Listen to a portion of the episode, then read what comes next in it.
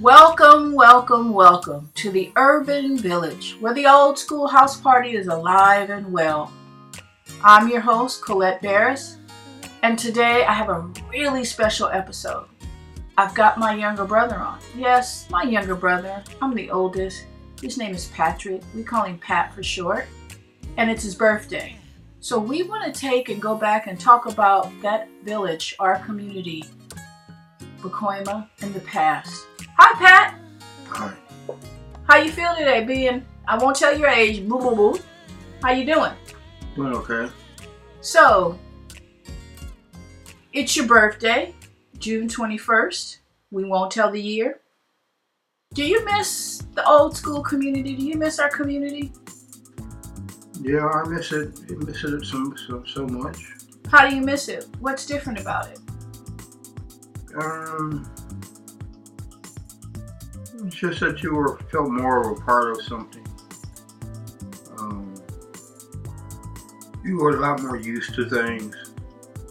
Things were a lot more, um, you know, like usable. Right. Do you miss how we grew up? Being able to just get out the house early in the morning and come back late? Remember you and Michael Riley? Yeah, What was that like? What were you guys doing? we were just being kids, you know. But what were you doing? Where, where'd you go? You guys would go all over the place. You- What were you doing? We had trails. We walked down the trails, like you know, mountain trails and places, and you know, to see things. It's kind of like look at looking at the wild. Were you scared? No, You guys weren't scared? no, because it was it was so near home. You Yeah. feel like you could get back? Yeah, But you know that one time Dad had to it's in come the get you. Yeah. You Mhm. guys were over there in Hansen Dam, way in the back. hmm What were you doing over there? Do you remember? That's so long ago. But I mean, what was it like doing that? We were just super outdoors. You just see what you know what the outdoors was, was you know. Some of the parts that you when you don't when you do step out you don't see, you know, as opposed to sidewalks and you know concrete buildings. Yeah. There's somewhere where you see just just the, the, the you know that's what all all that replaced. You know. Yeah, that is true. And so remember high school, we were at San Fernando High School. You were not only an academic, you were like an athlete, like all American athlete. What was your favorite sport? Um, probably basketball. Right. You know, I got this picture that I gave to you a few years back of you dunking. Do you remember when you used to do that? That was just always. Mm-hmm. Yeah. We had our, our dunk contest. Yeah. It was, it was a lot of fun, but it was very competitive. Who were some of the guys that played with you in sports? Um, it's kind of hard sometimes to remember their names. You get this far down, you know, but um, Was it Anki? Who was Anki Gibson? yeah, Anthony Gibson, um, Malcolm Moore, uh, Charles White? Charles White. It, it, it comes back to me, you know, when I sit down and think sometimes, you know, some of the players. Yeah, you were up there with them. You were up there with them. What was your coach's name? Was it Capari? Coach Capari? We had a basketball Italian coach, Gia Capari. yeah, hmm yeah, that was really something. But, you know, you went ahead and you went on to SC and, you know, we have challenges, we have our ups and downs, but I think for me, the thing that gets us through is that we had a village. Pacoima was a village. It was a safe place, like you said. It was safe. It was Mhm. familiar. And I can't even imagine being a kid or a teenager today and not having that village. What about you? Yeah, I think uh, they have places like that, though. I'm sure they do. I mean, I, I think with the you you look at the West Coast in particular, how it became so much more modernized. So a lot of that, in terms of like you know, the, with the old, The ruralness. the ruralness in particular, and you know, city limits became city lights. You know, That's true. so you have to look at it that way, that way too. As as, as, as the culture progresses, we progress, they become a lot more. You know, like you say, um, one has to take care of clean one's own backyard. You know.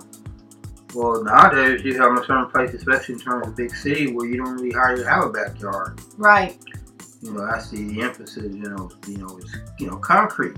Yeah, that's true. And that concrete, like you said, you don't clean up your own yard, your own backyard, your own community because they don't know what that's about. So wherever they, they stop, wherever they lay their hat, that's it. And I, I really feel that's a problem. Um, this past Monday was June 19th, Juneteenth. Mhm. And Leimert, Leimert Park, which is uh, one of the biggest um, black communities that we still have, they had an incident where, um, of course, I think they were infiltrators.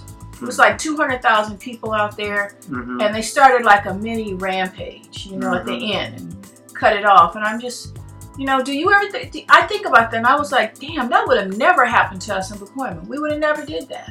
Mhm. What's your thought on that? Well, it took a while to get a, a McDonald's in Pacoima. Mm-hmm. And so when we did, it was like, for it remained years, it remained really foreign to most people. You know, most people weren't, you know, they, didn't- they, we, we had a Jack in the Box prior to Mc- McDonald's, but the Jack in the Box was like a drive through. It was, there was like no hangout. Right. and you see the commercials, you know. So you took it for what it was worth. You just go get in your car and drive through there, get a couple of sodas or a burger or whatever.